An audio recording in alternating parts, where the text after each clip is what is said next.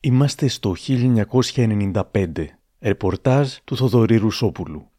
Αυτή η συνάντηση του Κωνσταντίνου Καραμανλή με τους δημοσιογράφους ήταν πολύ διαφορετική από όλες τις υπόλοιπες. Λίγα λεπτά μετά την τυπική υποβολή της παραίτησής του προς τον πρόεδρο της Βουλής, ο απερχόμενος πρόεδρος της Δημοκρατίας μας κάλεσε στο γραφείο του για να απευθύνει τις τελευταίες του παρενέσεις αλλά και τις ευχαριστίες προς τον ελληνικό λαό για τις τιμές που του επεφύλαξε όλα αυτά τα χρόνια.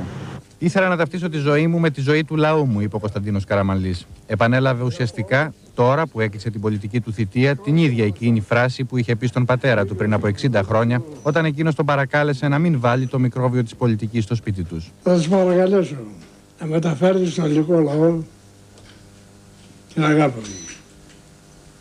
Και αυτό που λέω το εννοώ. Αν το μεταφέρετε επίσης την ευγνωμοσύνη μου, τότε με έδωσε τη δυνατότητα να ανταποκριθώ στα αποστολή που από νέος έταξα στον εαυτό μου. Να ταυτίσω δηλαδή τη ζωή μου με τη δική της ζωή, τη ζωή του νόμου.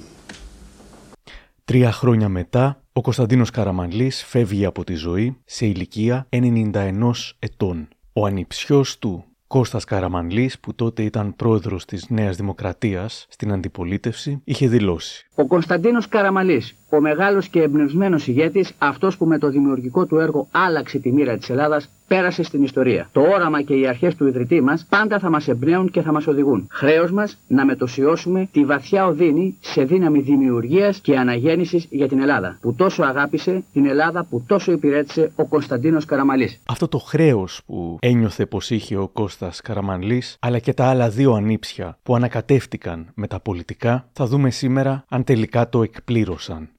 Αυτή είναι η σκληρή αλήθεια για τους ανιψιούς του Κωνσταντίνου Καραμανλή. Είναι τα podcast της Λάιφο. Γεια χαρά, είμαι ο Άρης Δημοκίδης και σας καλωσορίζω στα Μικροπράγματα, το podcast που φιλοδοξεί κάθε εβδομάδα να έχει κάτι ενδιαφέρον.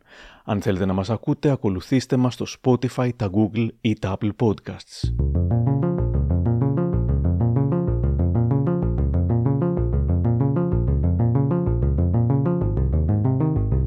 Η οικογενειοκρατία στην Ελλάδα είναι ένα μεγάλο θέμα και ειδικά στην πολιτική. Για τους Μητσοτάκηδες και τους Παπανδρέου αγγίξαμε λίγο το ζήτημα στην τριλογία της δεκαετίας του ογδόντα, αλλά θα επανέλθουμε κάποτε. Με αφορμή το δυστύχημα στα Τέμπη και το μυστήριο του αν θα είναι ξανά υποψήφιος ο νεότερος των Καραμανλίδων, διαβάσα στο Twitter του Άρης Εικόν Αριστίδης: «Η πολιτική πορεία των ανιψιών του Καραμανλή, παρένθεση Λιάπης, Βούδας, Ξανθός, θα ήταν τρομερά αστεία αν δεν άφηναν χάος στο πέρασμά τους».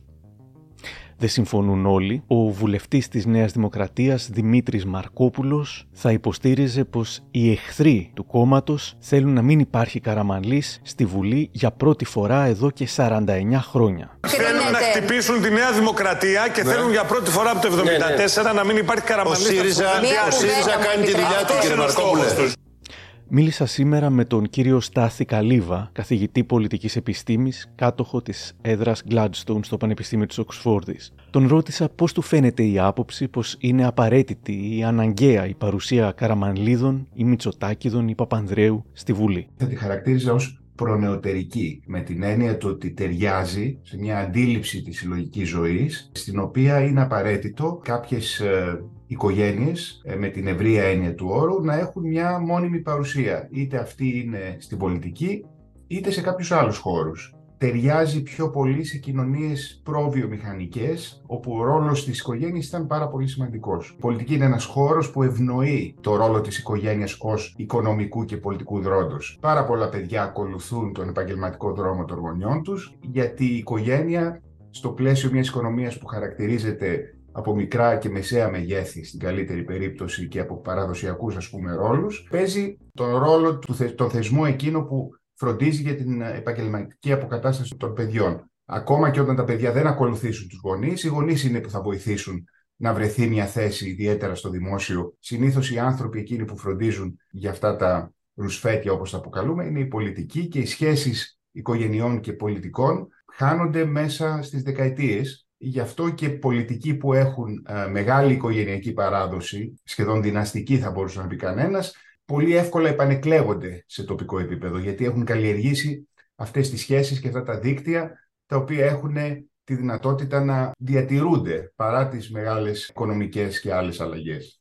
Οι ψηφοφόροι γκρινιάζουν συνεχώς για την οικογενειοκρατία, μιλούν για τα κολόσογα, για τα τζάκια που κυβερνούν, όμως τελικά πάντα τέτοια γνωστά ονόματα εκλέγονται. Είναι μια από τις μεγάλες αντιφάσεις της δημοκρατίας. Από τη μία, οι αφηρημένες μας προτιμήσεις, το γεγονός ότι θέλουμε φερειπίν νέους και άφθαρτους ανθρώπους. Απ' την άλλη, όταν χρειαστεί να πάρουμε αποφάσεις, πολλές φορές κινούμαστε με βάση τη σχέση μας με κάποιο πολιτικό, γιατί αυτός μπορεί να μας βοηθήσει σε μια δύσκολη στιγμή. Επίσης, οι άνθρωποι έχουν την τάση να εμπιστεύονται το γνωστό. Ένα γνωστό όνομα από τον κόσμο του θεάματος, φερειπίν, που μπορεί να μην είναι κατάλληλο για πολιτική θέση. Οι άνθρωποι έχουν πολύ μεγάλο κομφορμισμό. Θέλουν να στηρίζουν ανθρώπους που θεωρούν ότι τους στηρίζουν κι άλλοι πολλοί. Δεν θέλουν να είναι μοναχικοί καουμπόιδες, για να το πω διαφορετικά. Οπότε υπάρχουν μια σειρά από ψυχολογικές και άλλες διαδικασίες που οδηγούν τους ανθρώπους να φέρονται με τρόπο που δεν φαίνεται να ανταποκρίνεται στις προτιμήσεις τους.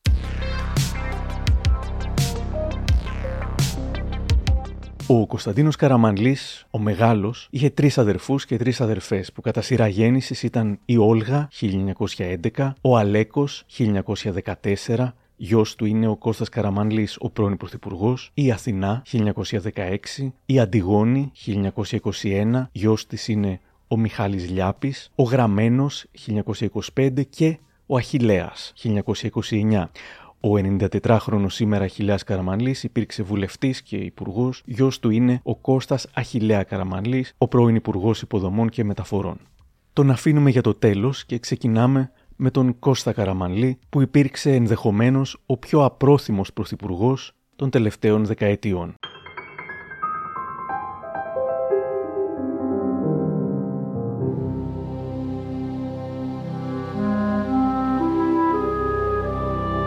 Κανείς δεν μπορεί να αμφισβητήσει πως ήταν από τους πιο διαβασμένους. Μίλησα σήμερα με την κυρία Μαριάννα Πυριώτη, πολιτική αναλήτρια και δημοσιογράφο, η οποία κάλυπτε το ρεπορτάζ της Νέας Δημοκρατίας για, για πολλά χρόνια και έχει γνωρίσει προσωπικά και τους τρεις. Τον Κώστα Καραμανλή τον πρωτογνώρισε το χίλια εννιακόσια εβδομήντα έξι. Στα γραφεία τότε της ΟΝΕΔ μας κάναν κάποια σεμινάρια και ήταν ένας καταπληκτικός, ας το πούμε έτσι, καθηγητής όσον αφορά τις διεθνείς σχέσεις. Το λέω το καθηγητής εντός εισαγωγικών, γιατί ήταν μόλις δύο χρόνια, τρία μεγαλύτερός μας, αλλά ήταν εξαιρετικός αναλυτής. Νομίζω ότι το είχε από φοιτητής αυτό. Το ΤΑΦΤΣ είναι και ένα πανεπιστήμιο το οποίο έτσι έχει αυτά τα χαρακτηριστικά. Νομίζω ότι είναι το πάθος του, κυρίως η ιστορία, πολιτική ανάλυση και οτιδήποτε έχει να κάνει με τις ε, διεθνείς σχέσεις, συγκυρίες κτλ. Αυτό ήταν κάτι το οποίο δεν τον εγκατέλειψε και δεν τον έχει εγκαταλείψει μέχρι τώρα. Δηλαδή έχει μια πολύ... και συνεχίζει να διαβάζει πάρα πολύ. Η Βίβιαν Ευθυμιοπούλου, που εργάζεται στην στρατηγική της επικοινωνίας και αρθρογραφή για την πολιτική, έγραψε πρόσφατα σε μια ανάρτησή της. Ο Κώστας Καραμανλής είναι από τους καλύτερους πολιτικούς της μεταπολίτευσης. Ευφυής και πολύ διαβασμένος. Κρατώ στη μνήμη μου τις διαλέξεις που έδινε στη ΔΑΠ το ενενήντα. Καλούσαμε εκείνον όταν θέλαμε να δείξουμε στο κοινό κάτι καλό. Μπορούσε να μιλάει για μια μισή ώρα για θεωρητικά ζητήματα της πολιτικής και της ιστορίας. Θυμάμαι μια εκδήλωση για το ρατσισμό. Από στήθους, χωρίς κείμενο. Απίθανο μυαλό. Η καταστροφική του διακυβέρνηση ακολούθησε απλώς το pattern που ξεκίνησε επί Πασόκ όταν η χώρα πλέον δεν μπορούσε να το αντέξει. Ο αλογοσκουφισμός είναι η συνέχεια του ανδρεοπαπανδρεϊσμού. Ο Καραμανλής είχε την ευκαιρία μετά τους Ολυμπιακούς του δύο χιλιάδες τέσσερα να απογειώσει την Ελλάδα. Πιστεύω ότι θεωρητικώς ήξερε πώς να το κάνει. Όμως δεν ήταν πρόθυμος να αφιερώσει τη σκληρή δουλειά που κάτι τέτοιο απαιτεί. Δεν είναι πολύ φαν της σκληρής δουλειάς και η πολιτική είναι μια σκληρή δουλειά. Πριν γίνει όμως πρωθυπουργός, υπήρξε ένας πολύ δημοφιλής, λόγω ονόματος κυρίως, βουλευτής Θεσσαλονίκης. Εδώ ο νέος τότε Κώστας Καραμανλής με τον νέο Ευάγγελο Βενιζέλο στο Μέγκα το χίλια εννιακόσια ενενήντα τρία. Κύριε Καραμανλή, ιστορικά ονόματα έχετε. Ναι, βέβαια. Ε, κύριε Καραμανλή, να αρχίσουμε με εσάς. Τι φταίει που η Νέα Δημοκρατία έχασε την εξουσία? Θα σας πω το εξής, πολύ συνοπτικά, τρεις λόγοι. Το πρώτο είναι η Νέα Δημοκρατία είχε τον άχαρο ρόλο να κυβερνήσει υπό πολύ αντίξιο συνθήκες, μια πολιτική που στρατηγικά τουλάχιστον, κατά την άποψή μου, ήταν στη σωστή κατεύθυνση, αλλά εν πάση περιπτώσει είχε κόστος. Το χίλια εννιακόσια ενενήντα επτά, καθώς πρωθυπουργός είναι ο Κώστας Σιμίτης του Πασόκ, εκλέγεται πρόεδρος της Νέας Δημοκρατίας. η Μαριάννα Πυριώτη. Επειδή την έχω ζήσει εκείνη την περίοδο μέρα προς μέρα και δείπνο προς δείπνο της εκλογής του, δηλαδή στην Προεδρία της Νέας Δημοκρατίας, γιατί αυτό ήταν το κρίσιμο βήμα. Μετά το θέμα το πότε θα γίνεις πρωθυπουργός, όπως και στο Πασόκ το ίδιο, ήταν θέμα χρόνου. Αλλά το αν θα βγεις αρχηγός της Νέας Δημοκρατίας, τότε ήταν, να σας θυμίσω, ο Έβερτ από τη μία και ο Σουφλιάς από την άλλη, ήταν ένα τεράστιο θέμα για μια συντηρητική παράταξη, η οποία δεν φημιζόταν και για τα άλματά της.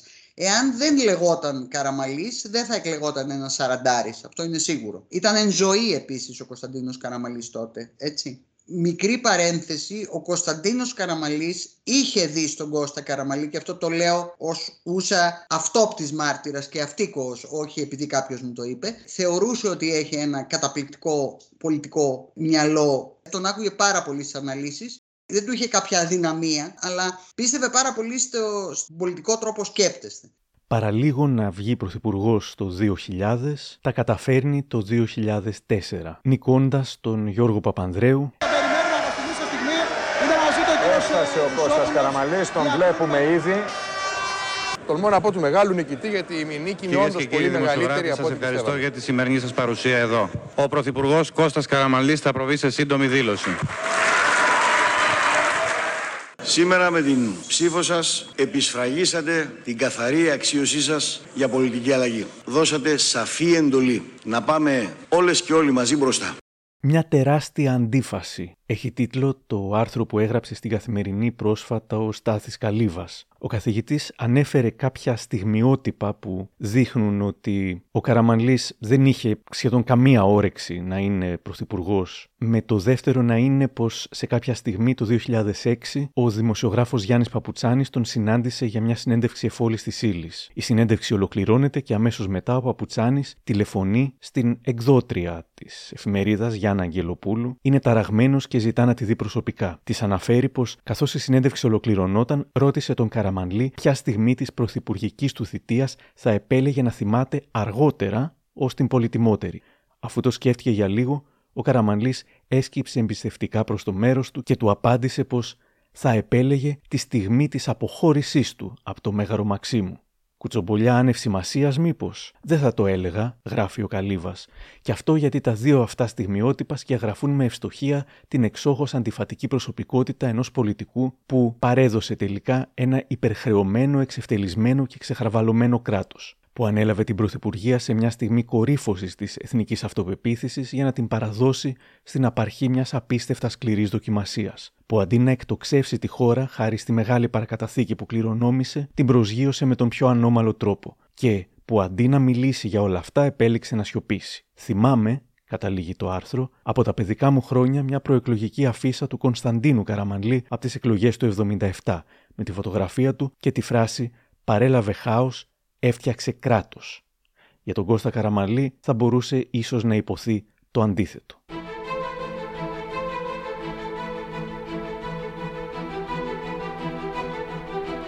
Ζήτησα από τον κύριο Στάθη Καλίβα να μου μιλήσει για αυτήν την αντίφαση που αναφέρει. Προσπάθησα να μπω στα παπούτσια, για να το πω έτσι, των ανθρώπων που βρέθηκαν αντιμέτωποι με την εμφάνισή του, την εκλογή του ως ηγέτη της Νέας Δημοκρατίας. Ήταν ένας άνθρωπος ο οποίος ήταν νέος και στην πολιτική υπήρχε για πάρα πολλά χρόνια, θα έλεγα, το πρόταγμα να μπουν οι νέοι στο, στην πολιτική. Και θα έλεγα τα τελευταία χρόνια έχουμε ως ηγέτες ανθρώπους που είναι νέοι και έχει ξεχαστεί το επιχείρημα ότι ό,τι πήγαινε στραβά στην Ελλάδα οφειλόταν στο γεγονός της ηλικίας. Προβλήματα εξακολουθούν να υπάρχουν ανεξαρτήτως ηλικίας. Ήταν λοιπόν νέος, ήταν ένας άνθρωπος μορφωμένος, είχε σπουδάσει στο εξωτερικό, είχε μια τεχνοκρατική, θα μπορούσε να την περιγράψει κανένας, αντίληψη, τουλάχιστον έτσι φαινόταν τότε. Είχε ένα πρόγραμμα το οποίο αρχικά φάνταζε ως εξυγχρονιστικό πρόγραμμα. Η επανίδρυση του κράτους είναι ένα από τα μεγάλα ζητούμενα της ελληνικής πολιτικής ζωής. Η αντίφαση βασίζεται στο στοιχείο ότι στην είσοδό του στην πολιτική ο Καραμανλής ήταν φορέας πολύ μεγάλων προσδοκιών, τις οποίες προσδοκίες τις καλλιέργησε με αρκετή επιτυχία, γιατί είχε ένα πολύ, θα έλεγα, σημαντικό επικοινωνιακό χάρισμα. Μπορούσε και επικοινωνούσε με τον κόσμο με έναν τρόπο άμεσο, δημιουργούσε μια αίσθηση εμπιστοσύνης. Το τελικό αποτέλεσμα όχι μόνο δεν έφτασε στο επίπεδο των προσδοκιών, αλλά θα έλεγα δεν ανταποκρινόταν ακόμα και σε πολύ πιο μετριοπαθείς προσδοκίες. Το τελικό αποτέλεσμα ήταν, θα έλεγα, πολύ απογοητευτικό. Τι πήγε στραβά άραγε? Uh, υπάρχουν πάρα πολλές ψυχολογικές ερμηνείες, οι οποίες άλλωστε χρησιμοποιούνται και στις uh, μελέτες, αλλά και στις αντιλήψεις που έχουμε για τα παιδιά των πετυχημένων ανθρώπων γενικά ή τα ανήψια πετυχημένων, για να χρησιμοποιήσουμε ένα πιο συγκεκριμένο παράδειγμα. Η αντίληψη δηλαδή ότι πολλές φορές τα παιδιά αυτά δεν θέλουν να ακολουθήσουν τον δρόμο των πετυχημένων προγόνων τους, αλλά αισθάνονται μια πίεση να το κάνουν, γιατί αυτή είναι η προσδοκία των άλλων για αυτούς. Και αυτό λειτουργεί πολλές φορές με τρόπο εξουθενωτικό. Δεν θέλω να μπω σε ψυχολογικές ερμηνείες, γιατί δεν γνωρίζω λεπτομέρειες. Δεν μπορούμε όμως και να τις αγνοήσουμε κιόλας. Αλλά θα έλεγα ότι η άμεση απάντηση για το ότι γιατί δεν πήγε καλά η επανίδρυση του κράτους ήταν γιατί ίσως οι πολιτικοί πολλές φορές βολεύονται στη σιγουριά του να κάνουν λίγα πράγματα από το ρίσκο του να σπάσουν αυγά, θεωρώντας ότι τα αποτελέσματα των μεταρρυθμίσεων ή των αλλαγών θα φανούν σε πάρα πολλά χρόνια και άρα δεν θα τα εισπράξουν. Ενώ αντίθετα το κόστος και ο θυμός και η αντίδραση των ανθρώπων που ξεβολεύονται, όπως είναι συνήθως το αποτέλεσμα μεταρρυθμίσεων, θα το εισπράξουν οι ίδιοι. Οπότε πάντα υπάρχει ένας δισταγμός και ένας φόβος. Δεν θέλουν να σπάσουν αυγά, δεν θέλουν να αποτελμήσουν δύσκολα εγχειρήματα. Η βασική, ας πούμε, δυναμική πολλές φορές είναι η δυναμική της αδράνειας. Μόνο όταν ξεσπάσει μια τεράστια καταιγίδα, όπως έγινε με την κρίση που είδαμε, πιέζονται να κάνουν αλλαγές. Αλλιώς η τάση είναι να συντηρήσουν τα πράγματα όπως είναι, μπαλώνοντας κάπως, και βέβαια αυτό έχει πολλά μειονεκτήματα. Είναι γεγονός πως οι προσλήψεις και το ξόδεμα χρημάτων επί της διακυβέρνησης του κυρίου Κώστα Καραμανλή, με την εξαίρεση ίσως του μικρού τελευταίου κομματιού της, είχαν ξεφύγει από κάθε έλεγχο. Υπάρχουν τα στοιχεία με τις δαπάνες γενικής κυβέρνησης και τα έσοδα της γενικής κυβέρνησης. Φυσικά το ότι μας οδήγησε στη χρεοκοπία είναι η κυριότερη κατηγορία που ακούγεται εναντίον του. Αν λοιπόν ήταν τόσο καλό στη θεωρία, όπως μας είπε πριν και η κυρία Μαριάννα Πυριώτη, τι έγινε στην πράξη όταν είχε την ευκαιρία να κυβερνήσει? Τώρα, το managerial κομμάτι, ξέρετε, αυτό δεν, δεν διδάσκεται. Αυτό είναι θέμα εμπειρίας προηγούμενης τριβής. Ε, δεν νομίζω να υπήρχε λοιπόν αυτό. Και δεν νομίζω ότι οι άνθρωποι που με πάρα πολύ μεγάλο, τελείως διαφορετικό τρόπο από τους περισσότερους πρωθυπουργούς εμπιστεύτηκε στους υπουργικούς στόχους, αποδείχθηκαν σε ένα μεγάλο ποσοστό, πενήντα τοις εκατό τουλάχιστον, παρότι ήταν παλιά στελέχη, δεν ήταν όλοι καινούργοι, λίγοι ήταν καινούργοι, αποδείχθηκαν μάλλον κακοί υπουργοί. Οπότε εκεί είχαμε έναν πρωθυπουργό ο οποίος βασίστηκε πάρα πολύ στους υπουργούς του και όχι στον εαυτό του και στο σύστημα διακυβέρνησης του Μαξίμου. Το γραφείο του πρωθυπουργού ήταν ο συγχωρεμένος ο Γιάννης ο Αγγέλου, ένας άνθρωπος ο οποίος δεν κατεβόταν με τίποτα παραπέρα από αυτό το οποίο λέει ο τίτλος του. Αυτό λοιπόν έπαιξε ρόλο πολύ μεγάλο για το πώς κινήθηκαν τα πράγματα μετά. Στην ΔΕΘ το δύο χιλιάδες οκτώ, ο τότε πρωθυπουργός ρωτήθηκε για το ποιο ήταν, κατά τη γνώμη του, το μεγαλύτερο λάθος του. Θα σας πω το εξής. Η μόνη πραγματικά γόνιμη ε, παραγωγική, ας το πω έτσι, κριτική την οποία μπορώ να αποδεχθώ, είναι από εκείνους που μου λένε πηγαίνετε πιο γρήγορα. Ένα χρόνο μετά, και όταν ήταν προφανές ότι ερχόταν η χρεοκοπία, ο κύριος Καραμανλής, σύμφωνα με τους υποστηρικτές του, έκρουσε τον κόδωνα του κινδύνου και πήρε σκληρές αποφάσεις πηγαίνοντας σε εκλογές. Σύμφωνα με τους επικριτές του, έκανε τα πάντα για να χάσει και δραπέτευσε. Από την τελευταία του προεκλογική συγκέντρωση. Όπως έμαθα να κάνω πάντα, αυτός είμαι και το ξέρετε.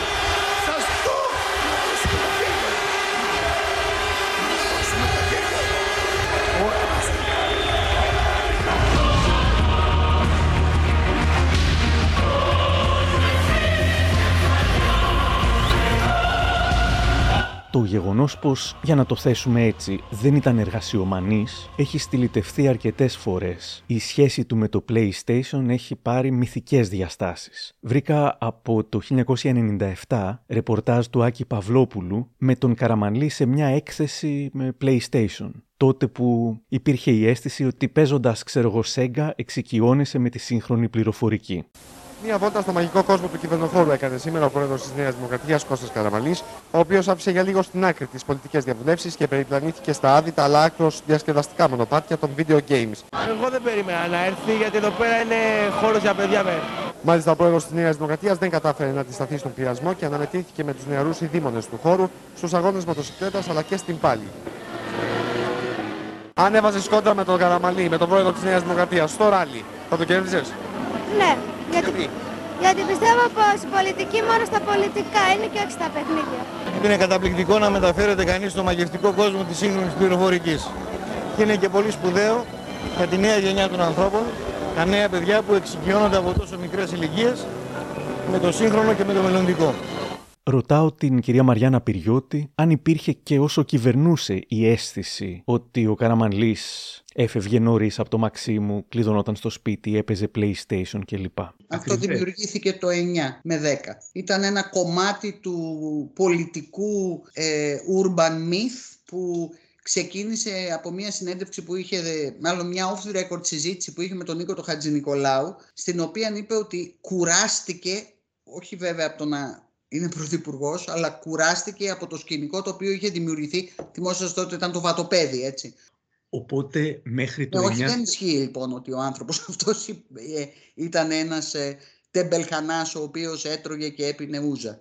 Νομίζω ότι αυτό είναι κομμάτι της, του τρόπου με τον οποίο ε, εκ των υστέρων, ε, αν θέλουμε να, να χαρακτηρίσουμε έναν πολιτικό μας αντίπαλο, εκ των υστέρων φυσικά, Ε, τον βάφουμε με μελανά χρώματα, όπως έμεινε για τον Γιώργο τον Παπανδρέου ότι δεν ήξερε να αλλάξει την αλυσίδα εν κινήσει και έπεσε από το κανό. Επειδή εγώ είμαι εργασιομανής, μπορώ να καταλάβω ότι μου ταιριάζει πολύ περισσότερο, για παράδειγμα, ένας πρωθυπουργός ο οποίος δεν σηκώνεται μέχρι να πάει δέκα η ώρα το βράδυ από το γραφείο του. Δεν ξέρω όμως αν αυτό είναι, είναι κάτι το οποίο δείχνει αποτελεσματική διακυβέρνηση ή δείχνει υπερσυγκέντρωση. Δεν ξέρω αν ήταν τεμπέλης ή όχι ο κύριος Καραμανλής, δεν έχω ιδέα. Δεν ήμουν εκεί, να το πω έτσι. Αλλά ο κάθε πρωθυπουργός έχει α, β, γ, δ προτεραιότητες. Το πώς τις, ε, όπως σας είπα πριν, ο Καραμανλής ήταν το ανάποδο. Τα θέματα τα έδινε στους υπουργούς του. Δεν τα κρατούσε στο Μαξίμου. Τώρα, ήταν λάθος? Προφανώς ναι, γιατί έπρεπε να διαλέξει άλλους υπουργούς αν ήθελε να το κάνει αυτό. Που να ξέρει ο καθένας το θέμα του και να μην, να μην είναι πολιτικάντης. Αυτό είναι λάθος. Αλλά εντάξει, σου λέω, δεν, δεν έχω μια εικόνα. Ξέρω όμως διαφορετικά στυλ πρωθυπουργών. Ο Καραμανλής χάνει τις εκλογές με δέκα μονάδες, αφήνει τους υπόλοιπους να διαχειριστούν την ορολογιακή βόμβα της χρεοκοπίας και, και τίποτα.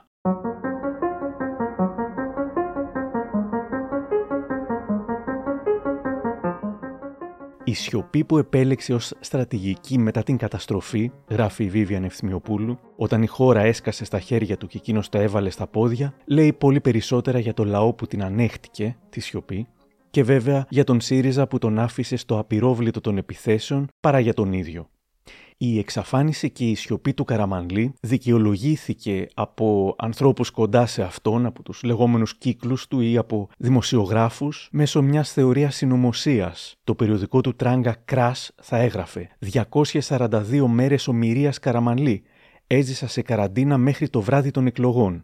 Υποτίθεται πως υπήρχε ένα σχέδιο πυθία το οποίο στόχευε στην δολοφονία του ή στην απαγωγή των παιδιών του λόγω της προσέγγισης του με τους Ρώσους. Υποτίθεται θα έκανε έναν αγωγό με τους Ρώσους. Το σίγουρο είναι πως τον βόλεψε τρομερά αυτή η φήμη, πως οι κακοί ήθελαν να τον σκοτώσουν επειδή ήταν τόσο άξιος και επαναστάτης, και έτσι ποτέ δεν ζήτησε συγγνώμη, ποτέ δεν έκανε αυτοκριτική, ποτέ δεν μίλησε ιδιαίτερα. Θα χρειαζόταν να φτάσουμε στο δύο χιλιάδες δεκαεννιά μέχρι να μάθουμε και επισήμως πως η φήμη για το σχέδιο πυθία ήταν ψευδής και επινοημένη. Το χειρότερο είναι πως μοιάζει να ήξερε ότι τα σχέδια δολοφονίας του δεν υπήρχαν, αλλά ποτέ δεν μίλησε ούτε για αυτό. Όπως αποκαλύφθηκε από την ΕΕΠ, το μόνο κουκούλωμα που φαίνεται πως υπήρξε από την αρχή, όταν δηλαδή η ΕΕΠ ερεύνησε την καταγγελία και την βρήκε ανυπόστατη, ήταν το ότι το έγγραφο που ανέτρεπε τους ισχυρισμούς όχι απλά δεν διέρευσε, αλλά κρατήθηκε σαν επτασφράγιστο μυστικό. Κάποιος είχε ισχυριστεί ότι του είπαν οι Ρώσοι κάτι, όμως αποδείχτηκε πως δεν ήταν αναξιόπιστη μόνο η πληροφορία αυτού του μάρτυρα, αλλά ήταν αναξιόπιστος και ο ίδιος ο μάρτυρας. Το περιοδικό Επίκαιρα βοήθησε να χτιστεί ο μύθος περί σχεδίου πυθίας, αλλά ποτέ δεν έβαλε το ότι είχε ήδη καταρριφθεί. Ρώτησα τη Μαριάννα Πυριώτη. Θεωρούνται πιστευτά?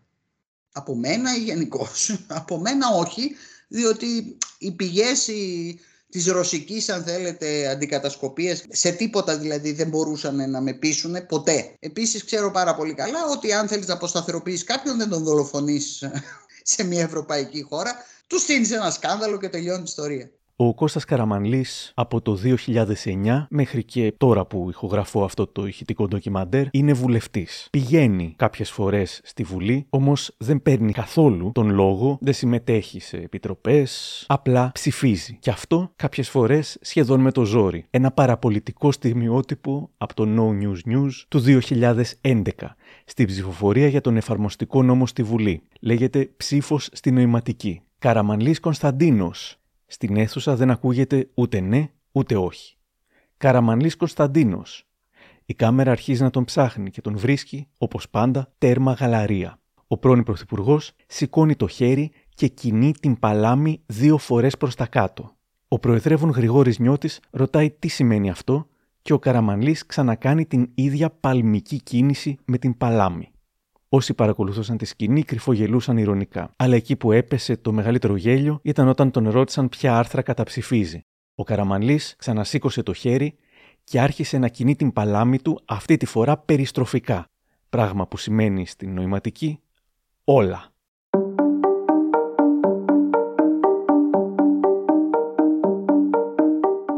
Το ότι δεν υπερασπίστηκε ποτέ τον εαυτό του και την θητεία του είχε ως αποτέλεσμα, μου λέει η κυρία Πυριώτη, να μείνουν περισσότερο τα αρνητικά και όχι τα θετικά. Ποια είναι λοιπόν τα θετικά του σύμφωνα με την κυρία Πυριώτη? Πρώτα απ' όλα δεν υπήρχε πολιτική εχθροπάθεια στη χώρα και δεν υπήρχε ένα κλίμα το οποίο εμ, έφτανε σε σημεία, θα έλεγα, ή φτάνει σε σημεία ε, σαν και αυτά που βλέπουμε.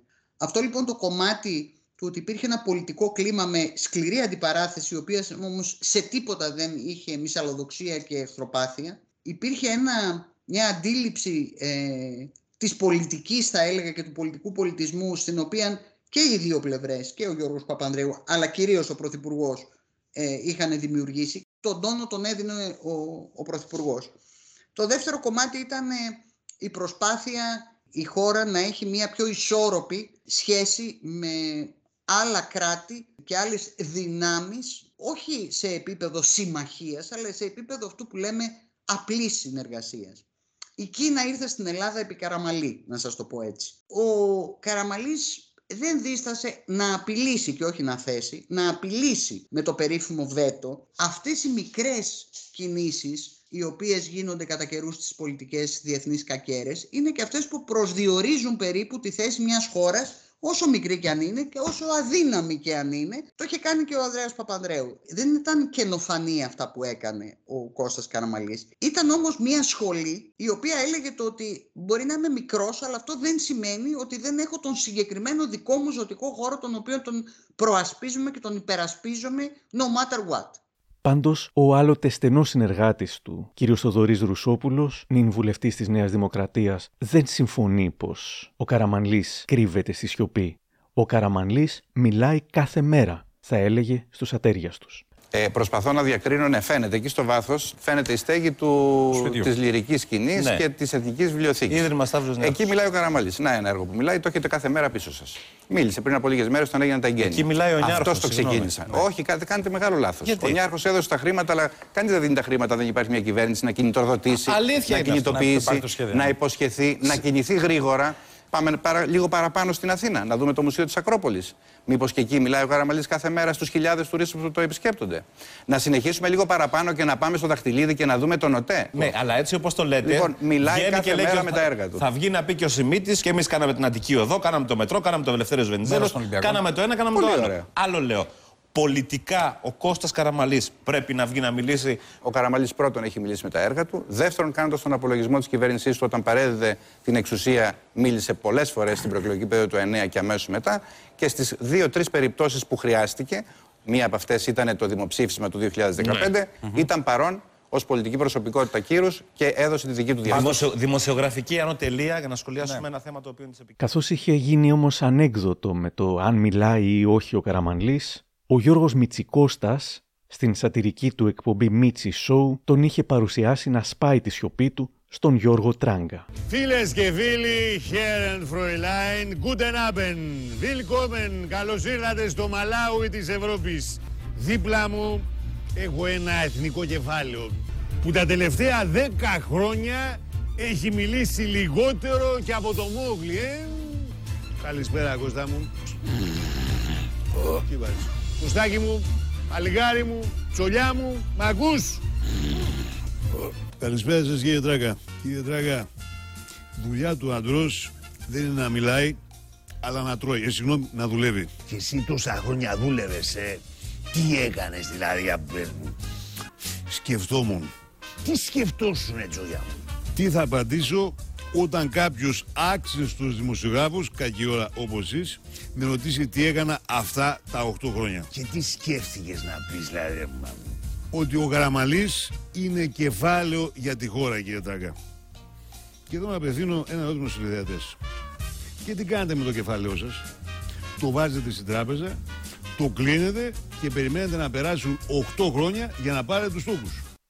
Μερικά χρόνια μετά, ο Καραμαλής έσπασε όντως τη σιωπή του, μιλώντας σε εκδήλωση της Νέας Δημοκρατίας στη Θεσσαλονίκη. Ζήτησε να υπερψηφιστεί ο Κυριάκος Μητσοτάκης, είπε καλά λόγια για τη Νέα Δημοκρατία κλπ. Για τη συμφωνία των Πρεσπών δεν χρειάζονται πολλά λόγια. Η Νέα Δημοκρατία ορθώς την επέκρινε, ορθώς την κατεψήφισε. Λυπάμαι, λυπάμαι μόνο, γιατί δεν αξιοποιήθηκε το κεκτημένο που πετύχαμε στο Βουκουρέστι τον Απρίλιο του δύο χιλιάδες οκτώ. Και το πετύχαμε με πολύ κόπο, μεγάλη προσπάθεια και βαρύ κόστος πολιτικό, κόστος παραταξιακό, κόστος προσωπικό. Κάποιοι ενθουσιάστηκαν, άλλοι γέλασαν. Ο Jody Graphics έβγαλε μια αφίσα παροδία. Μη χάσετε την πρώτη ομιλία του Κώστα Καραμανλή μετά από το δύο χιλιάδες εννιά. Και από κάτω, η επόμενη ομιλία του θα είναι ορατή από τη γη το δύο χιλιάδες τριάντα. Ο Μανώλης Γρηγοράκης θα σχολίαζε στο Twitter. Μπορεί να μην μιλάει συχνά ο Κώστας ο Καραμανλής, αλλά όταν μιλάει δεν λέει τίποτα. Και ο Αλέξιος Κώστας Καραμανλής, κλασικό back half που κάθεται στο συμβόλαιό του μέχρι αυτό να λήξει. Ο Γιώργος Τράγκας, ο αληθινός αυτή τη φορά, θα σχολίαζε για την ομιλία παρέμβαση του Καραμανλή. Κυρίες και κύριοι, ήταν δεκαπεντάλεπτη ομιλία, αλλά ήταν μεστή. Ήταν ουσιώδης. Ήταν και από καρδιάς.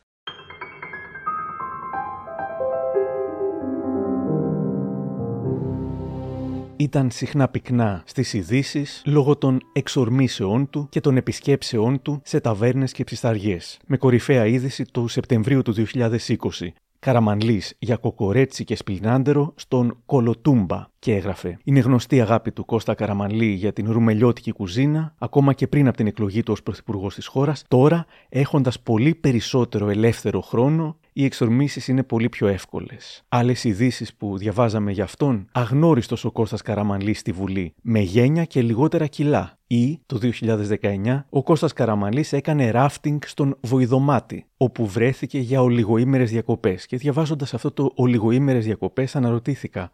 Από τι? Αν ο ίδιος δεν μιλούσε πολύ, μιλούσαν πολύ οι κύκλοι του ή κάποιοι που ισχυριζόταν ότι μιλούσαν εξ ονόματός του. Ρώτησα την Μαριάννα Πυριώτη για αντόναρους και διάφορους τέτοιους. Έχει γίνει γελιότητα το πράγμα, γιατί ειδικά για κάποια πρόσωπα τα οποία ήταν πριν, έχει αναγκαστεί πλέον να πει δεν είστε welcome στο γραφείο. Δηλαδή φτάσαμε σε αυτά τα σημεία. Έτσι. Ε, δεν υπάρχουν κύκλοι Καραμανλή πέραν του γραφείου Καραμανλή που εκπροσωπείται από έναν πάρα πολύ σοβαρό δημοσιογράφο και τελ, τελειώνει η ιστορία. Ούτε εγώ εκφράζω κανένα κύκλο Καραμανλή, ούτε κανείς άλλος ε, παλιός του συνεργάτης, στενός του συνεργάτης, εκπρόσωπός του, πρώην υπουργός του, ούτε ο πρώην πρόεδρος της Δημοκρατίας, κανείς, κανείς, κανείς, κανείς. Πιο κανείς δεν υπάρχει. Μίλησε όμως και δεν τα είπε άσχημα όταν το δύο χιλιάδες είκοσι δύο ξέσπασε το σκάνδαλο των υποκλοπών. Άφησε αιχμές για την κυβέρνηση, οι περίφημοι κύκλοι του τις αρνήθηκαν, αλλά μην κοροϊδευόμαστε, και πολύ καλά τα είπε. Από το ανοιχτό θέατρο Νίκος Ξυλούρης στα Νόγια, κατά τη διάρκεια εκδήλωσης μνήμης του Γιάννη Κεφαλογιάννη, την οποία οργάνωσε η κόρη του Όλγα Κεφαλογιάννη, ο Κώστας Καραμανλής επέλεξε να εκφράσει σαφή θέση για το θέμα των υποκλοπών. Σε τέτοιου είδους καταστάσεις η κάθαρση επέρχεται μόνο εφόσον αποσαφινιστούν πλήρως. Το θέμα είναι τόσο βαρύ και σοβαρό που δεν επιτρέπεται ούτε αντέχεται να μείνουν σκιές ή οβόλες για τη δημοκρατική ομαλότητα. Φως λοιπόν, άπλε το φως.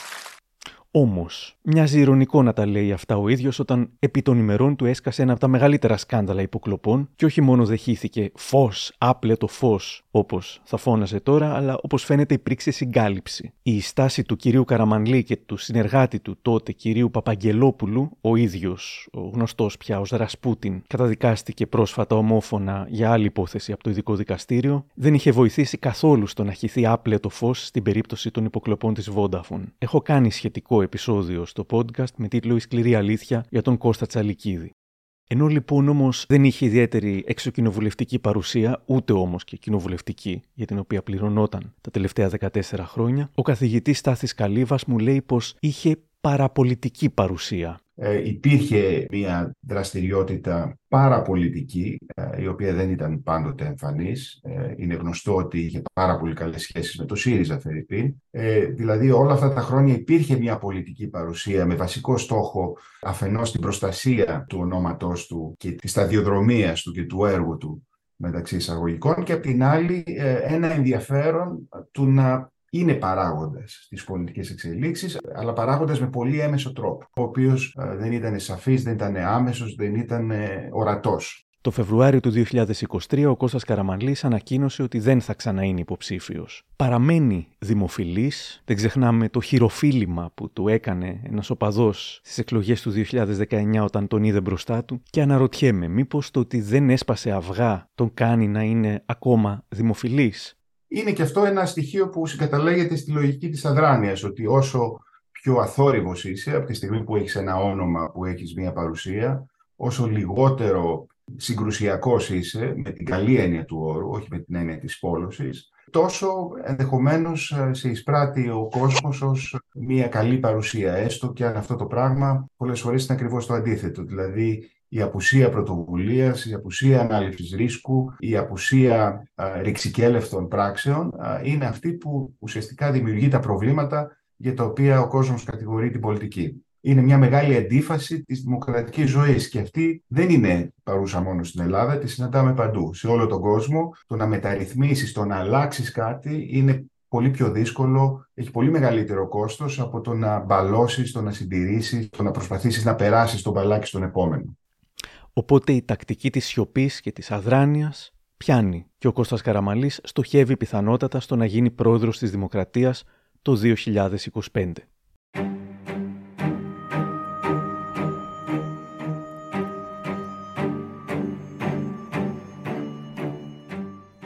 Μιλώντας για τα ανήψια του Κωνσταντίνου Καραμανλή, αναρωτιέμαι πώς συγκρίνεται η κληρονομιά του αυθεντικού με των απογόνων του.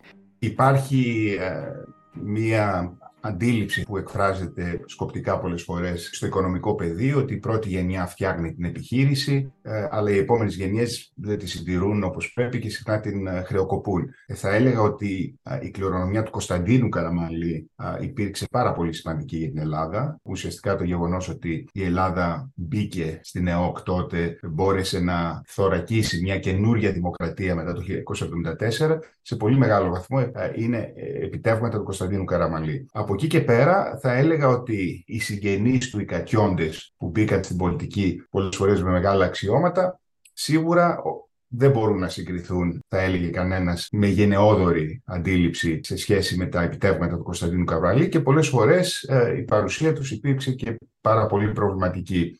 Στην περίπτωση του, του Μιχάλη Λιάπη ιδιαίτερα, που ήταν, θα έλεγα, μια πολύ κακή περίπτωση ε, απογόνου. Συνεχίζουμε λοιπόν με τον επόμενο ανιψιό. Μιχάλης Λιάπης, ναι.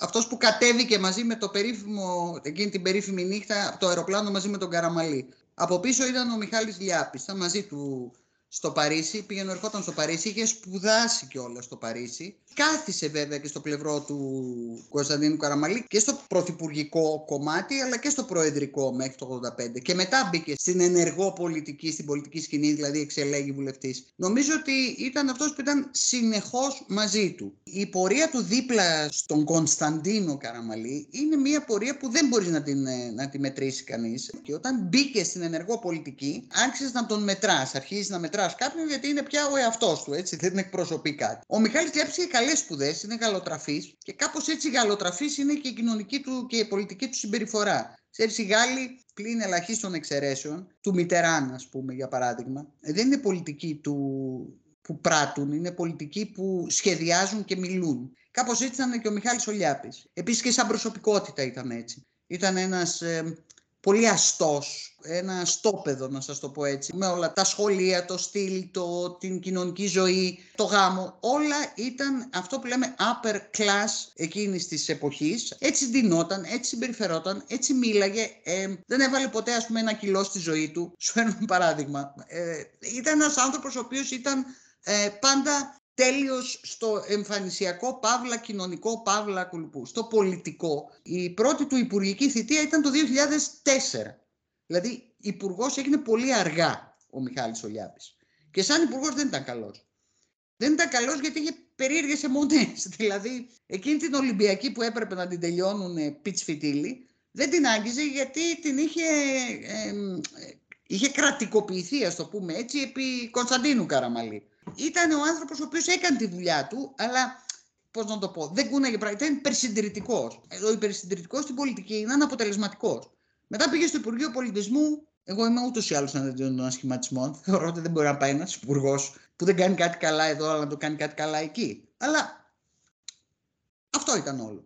Η Μαριάννα Πυριώτη μου μίλησε και για την υφυπουργοποίησή του, έγινε υφυπουργός εμπορίου για λίγο το χίλια εννιακόσια ενενήντα δύο από τον Μπαμπά Μητσοτάκη και την ρωτάω αν γενικότερα η αξιοποίησή του σε υψηλές θέσεις έγινε χαριστικά. Να σου πω, αυτό το χαριστικά σε, ένα, σε μια χώρα που έχουμε νεποτισμό σε πολύ μεγάλο βαθμό, ε, it goes without saying. Τι μπορείς να πεις ότι όχι, ε, πρώτα διέπρεψε κάπου και μετά έγινε υπουργός, ε, λέω τώρα έτσι. Χαριστικό δεν είναι, πάντως ότι ανέβηκε στο ίδιο σημείο ενώ οι άλλοι ανεβαίνουν με τη σκάλα, αυτός ανέβηκε με το ασανσέρ, ισχύει για οποιονδήποτε έχει όνομα και σχέση με, με κάποια από τις μεγάλες οικογένειες που μεταπολεμικά κυριάρχησαν στην Ελλάδα. Αλλά αυτό ισχύει για όλους. Εγώ βλέπω τώρα ότι συγκροτούν ψηφοδέλτια κόμματα της αριστεράς και φέρνουν ανθρώπους που δεν ξέρουμε τι είναι, καλοί άνθρωποι, εξαιρετικοί. Αλλά ο μπαμπάς τους ήταν ο τάδε ήρωας ή αυτός είναι ο εγγονός του τάδε. Στο άρθρο του «Ο Λιάπης που ήθελε να λέγεται Καραμανλής», ο Διονύσης Νασόπουλος στα Νέα θα τον περιέγραφε ως πορφυρογέννητο που με όχημα τη σχέση του με τον Κωνσταντίνο Καραμανλή αλλά και την μεγαλοαστική καταγωγή της πρώτης συζύγου του, ο ίδιος ήταν παιδί δυο υπαλλήλων, έχτισε ένα προφίλ αριστοκράτη. Ποτέ δεν έλεγε ότι είναι γιος του Κωνσταντίνου Λιάπη, πάντοτε συστηνόταν ως ανιψιός του Εθνάρχη. Όταν ο θείος του ήταν πρόεδρος στην Ηρόδου του Αττικού και ο Λιάπης είχε το ρόλο του διευθυντή του ιδιαίτερου γραφείου, φέρεται να είχε μια ιδιαίτερη προτίμηση στην προεδρική καρέκλα, στην οποία η έμπιστη ιδιαιτέρα του Καραμανλή, Λένα Τριανταφύλλη, τον είχε συλλάβει πολλές φορές να κάθεται όταν ο Καραμανλής αποχωρούσε να ξεκουραστεί ή βρισκόταν εκτός προεδρικού μεγάρου. Η έμπιστη ιδιαιτέρα γινόταν έξαλλη, όμως ενώ είχε ενημερώσει για τις παρασπονδίες του ανιψιού και τον ίδιο τον Καραμανλή, εκείνος φρόντιζε να κατευνάζει την οργή της, δικαιολογώντας τον Μιχάλη Λιάπη επειδή ήταν πολύ ελαφρύς.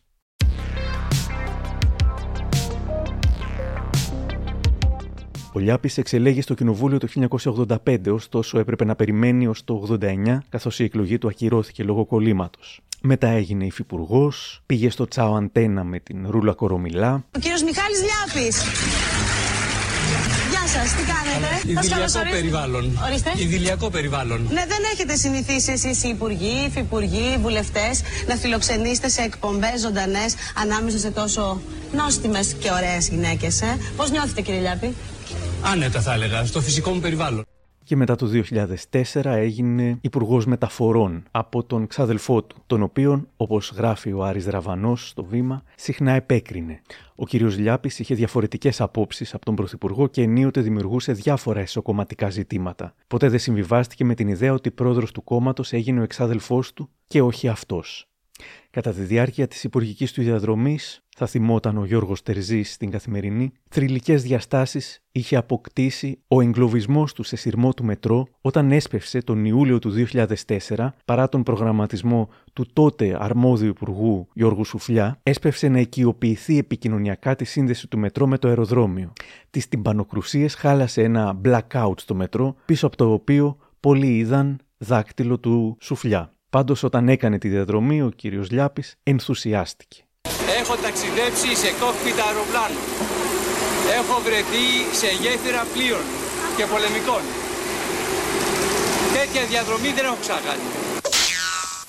Και δεν θα ξαναέκανε ίσως. Αναρωτιέμαι αν καταδέχτηκε από τότε να ξαναμπεί σε τρένο. Μετά έγινε και υπουργός πολιτισμού, όμως δεν έμεινε τόσο για το έργο του όσο για τα χιουμοριστικά βιντεάκια της Ελληνοφρένειας ή του Όλα του Θέμου Αναστασιάδη. Είχαμε τον Λιάπη τον Μπερμπάντη που εντόπιζε ωραίες γυναίκες, μετακινούνταν κοντά τους, έκανε νεύματα και έριχνε γκομενέ βλέμματα. Ένα αστείο ήταν με το Λιάπης ο Παντογνώστης. Ένα ερώτημα, πώς εδώ διατηρούνται τα χρώματα χίλια χρόνια προ Χριστού, δύο χιλιάδες χρόνια προ Χριστού και στα μάρμαρα του Παρθενώνα τα χρώματα δεν διατηρούνται?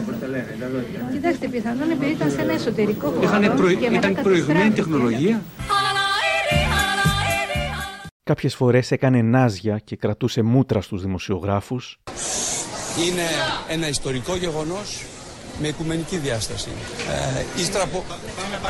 Γιατί ρε παιδιά, ρε παιδιά δεν γίνεται έτσι. Διακόπτεται τον υπουργό για να γίνεται ξανά πιάστοντα. Πέστε μου πότε θα στέσουμε. Στο τέλος τους γύρισε την πλάτη επιδεικτικά, σαν παιδάκι. Κλασικό ήταν το «Στην υγειά μας του everybody». Στην υγειά του everybody and I will be happy to see you anytime back in my own country, Greece. Αξέχαστο όταν ζητούσε να γίνουν πράγματα που ήδη υπήρχαν. Να οριοθετήσουμε ποια είναι οι απαγορευμένες και μη ουσίες. Να κάνουμε... Ένα κατάλογο φαρμάκων υπάρχει, ε? υπάρχει. υπάρχει. Είναι ένα θέμα. Θόρυβος προκλήθηκε με τα δημοσιεύματα για την υπόθεση της Siemens, αλλά και τη φιλική σχέση που διατηρούσε με τον Μιχάλη Χριστοφοράκο, με τον οποίο ταξίδεψε όσο ήταν υπουργός στη Γερμανία για αγώνα της εθνικής μας ομάδας ποδοσφαίρου. Έτσι, ο ξαδελφός του, πρωθυπουργός Καραμανλής, τον άφησε εκτός κυβέρνησης στον τελευταίο ανασχηματισμό, ενώ για τη θητεία του στο μεταφορών θα παραπεμποταν στη δικαιοσύνη από εξεταστικές, χωρίς να καταδικαστεί για κάτι. Όταν το δύο χιλιάδες εννιά ο πρωθυπουργός προκήρυξε τις πρόορες εκλογές, ο Λιάπης, ξέροντας ότι ήταν καμένο χαρτί, αποσύρθηκε με βαριές αιχμές, λέγοντας «Δεν συμμετέχω στο ιστορικό λάθος των πρόορων εκλογών». Έφυγε λοιπόν από την πολιτική και όπως μου λέει η κυρία Μαριάννα Πυριώτη... Νομίζω ότι μετά υπήρξε μια αυτοκαταστροφική πορεία και σε προσωπικό και σε πολιτικό επίπεδο. Είχε εμπλακεί σε σκανδαλώδεις υποθέσεις από τις οποίες όμως δεν προέκυψε κάτι, αλλά το βασικότερο απ' όλα ήταν εκείνο το φοβερό επεισόδιο με, τα, με τις πλαστές πινακίδες και τα, τα υπόλοιπα ας πούμε, τα οποία έδειχναν ότι υπάρχει και μια προφανέστατη έτσι, πια προσωπική σύγχυση στον άνθρωπο αυτό.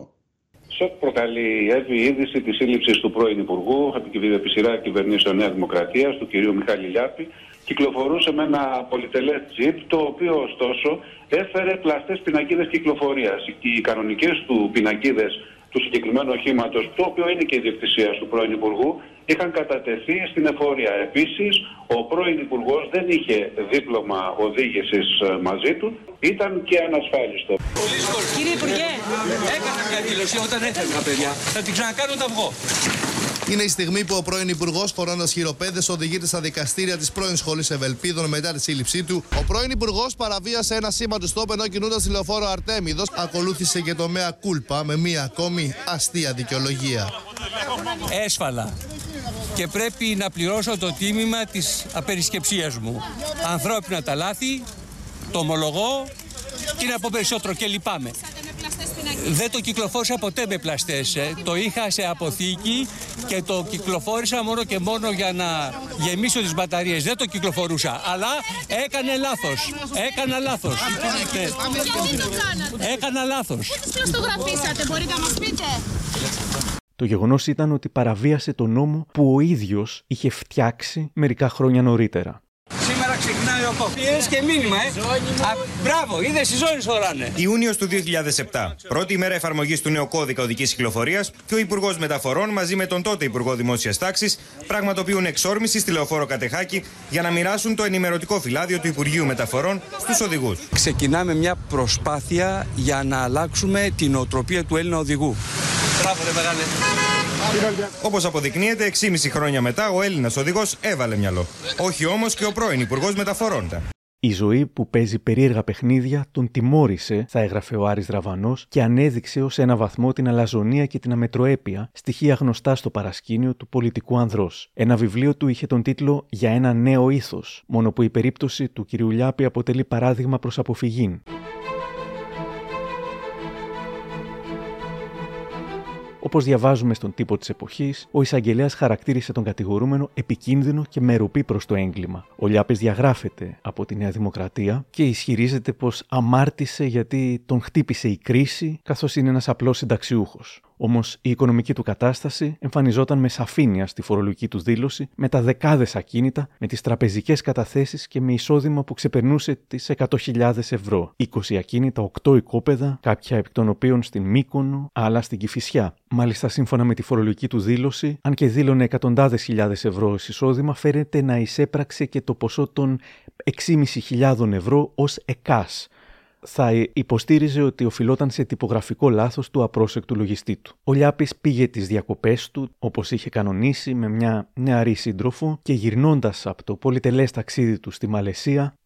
Σαν να μην έχει καταλάβει τίποτα, επέστρεψε ο Μιχάλης Λιάπης από τις κλειδάτες διακοπές του. Αμετανόητος και προκλητικός. Ήταν ένα ταξίδι αναψυχής. Ήταν ε, ταξίδι ψυχικής εκτόνωσης. Ήθελα να ησυχάσω από το δράμα μου και να ερεμήσω από τα φώτα της δημοσιότητας. Λογικό. Έκπληκτοι δημοσιογράφοι άκουσαν τον πρώην Υπουργό να λέει πως ζει ένα δράμα. Δώσατε κακό παράδειγμα στον κόσμο. Όλος ο κόσμος πληρώνει τέλη κυκλοφορίας. Εγώ τα έχω πληρώσει όμως όλα. Ναι. Έχω πληρώσει και τα τέλη, έχω πληρώσει καλύπτω και τα τεκμήριά μου, όλα. Τα μέσα ενημέρωσης, είπε, του χάλασαν τις διακοπές και δεν τον άφησαν να χαλαρώσει. Πήγα να ησυχάσω. Εσείς δεν αφήσατε. Το ερώτημα τώρα είναι το εάν ο Μιχάλης Λιάπης, που έλειπε εδώ και δέκα μέρες στην Κουάλα Λουμπούρ για διακοπές, θα εμφανιστεί τη Δευτέρα στο δικαστήριο για να απολογηθεί για τις πλαστές πινακίδες και το ανασφάλιστο όχημα που κυκλοφορούσε. Ο Μιχάλης Λιάπης καταδικάστηκε σε ποινή φυλάκισης τεσσάρων ετών, εξαγοράσιμη προς πενήντα ευρώ ημερησίως. Για δεύτερη συνεχόμενη φορά, ο πρώην Υπουργός επέλεξε να μην εμφανιστεί στη δίκη, παρόλο που λίγες μέρες πριν είχε δηλώσει ότι θα παραστεί. Εκείνες τις μέρες διάβασα και την είδηση «Οργισμένος ο Καραμανλής με τον πρώην υπουργό του, έβρισε και κούνησε το κεφάλι του. Καλά με πλαστές πινακίδες», έλεγε ο πρώην πρωθυπουργός σύμφωνα με το real.gr, κουνώντας το κεφάλι του, ενώ δεν έλειψαν και τα γαλλικά. Από τότε που ήταν πρωθυπουργός όλο ακούγαμε ότι οι κύκλοι του Καραμανλή λένε ότι είναι οργισμένος, είναι ενοχλημένος, είναι συνοφριωμένος με όσα συνέβαιναν, ότι οι φωνές του ακούστηκαν σε όλη τη Ραφίνα. Κι ας μην έδειχνε ποτέ τίποτα δημοσίως. Θα μαθαίναμε κι άλλα πράγματα για τον Μιχάλη Λιάπη, όπως ότι φέρεται να πήρε κοινοτικά χρήματα από την Ευρώπη για να κατασκευάσει τουριστικό ξενώνα στο μεγάλο χωριό Ευρυτανίας, αλλά έφτιαξε πολυτελές σαλέ για τον εαυτό του και όχι ξενώνα, ενώ φαίνεται ότι έφτιαξε και πλαστά στοιχεία σχετικά με την επιφάνεια του πολυτελούς εξοχικού του, με αποτέλεσμα να γλιτώνει χιλιάδες ευρώ επί πολλά χρόνια για δημοτικά τέλη, τέλος ακίνητης περιουσίας, καθώς και το χαράτσι μέσω της ΔΕΗ, αλλά και τον ενιαίο φόρο ακινήτων. Επίσης, έκλεβε και από το ρολόι της ΔΕΗ, θα έγραφε το Έθνος. Σύμφωνα με δημοσίευμα της Real News, ο Λιάπης θα ζούσε τα επόμενα χρόνια σε πύργο, στο χειμερινό τουριστικό θέρετρο Μπρασόφ στα δάση της κεντρικής Ρουμανίας. Σήμερα ζει στο Καρπενήσι με την σύντροφό του Άννα και σύμφωνα με ρεπορτάζ της Εσπρέσο, το οποίο όμως διαψεύστηκε, έχουν ανοίξει μαγαζί με γλυκά του κουταλιού, φρούτα και άλλα καλούδια που βγάζει το βουνό. Κάτι τέτοιο δεν υφίσταται, μαθαίνουμε. Ως απόγονος του Κωνσταντίνου Καραμανλή, ο Μιχάλης Λιάπης είχε φιλοδοξίες που όμως μπλέχτηκαν με τον αρκισισμό. Ίσως να ήταν πιο χρήσιμος αν δεν είχε μπει στην ενεργό πολιτική. Μου λέει ο Στάθης Καλίβας. Σίγουρα η πορεία του Μιχάλη Λιάπη δεν ήταν μια πορεία που θα μπορούσε να περιγράψει κανένας ως πετυχημένη. Θα ήταν πολύ καλύτερο αν είχε παραμείνει, θα έλεγα, στο παρασκήνιο παρά στο προσκήνιο. Δεν είναι οι ίδιες όλες αυτές οι δουλειές. Αν ο κύριος Λιάπης κεγόταν να ασχοληθεί με την πολιτική, ο επόμενος, ο μικρότερος ανιψιός του Καραμανλή, δεν θα λέγαμε ότι ενδιαφερόταν και πολύ.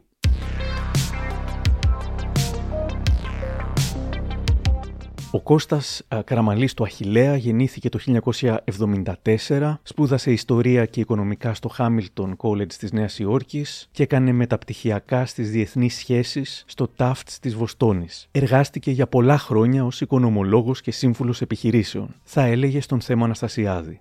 Σε μικρή ηλικία να φύγω στο εξωτερικό και να σπουδάσω και στην Αμερική ε, και στην Αγγλία. Και αυτό νομίζω έκανε πολύ καλό για ένα και μόνο λόγο. Ότι εκεί πέρα. Ότι δεν βγήκες αμέσως βουλευτής στα είκοσι πέντε.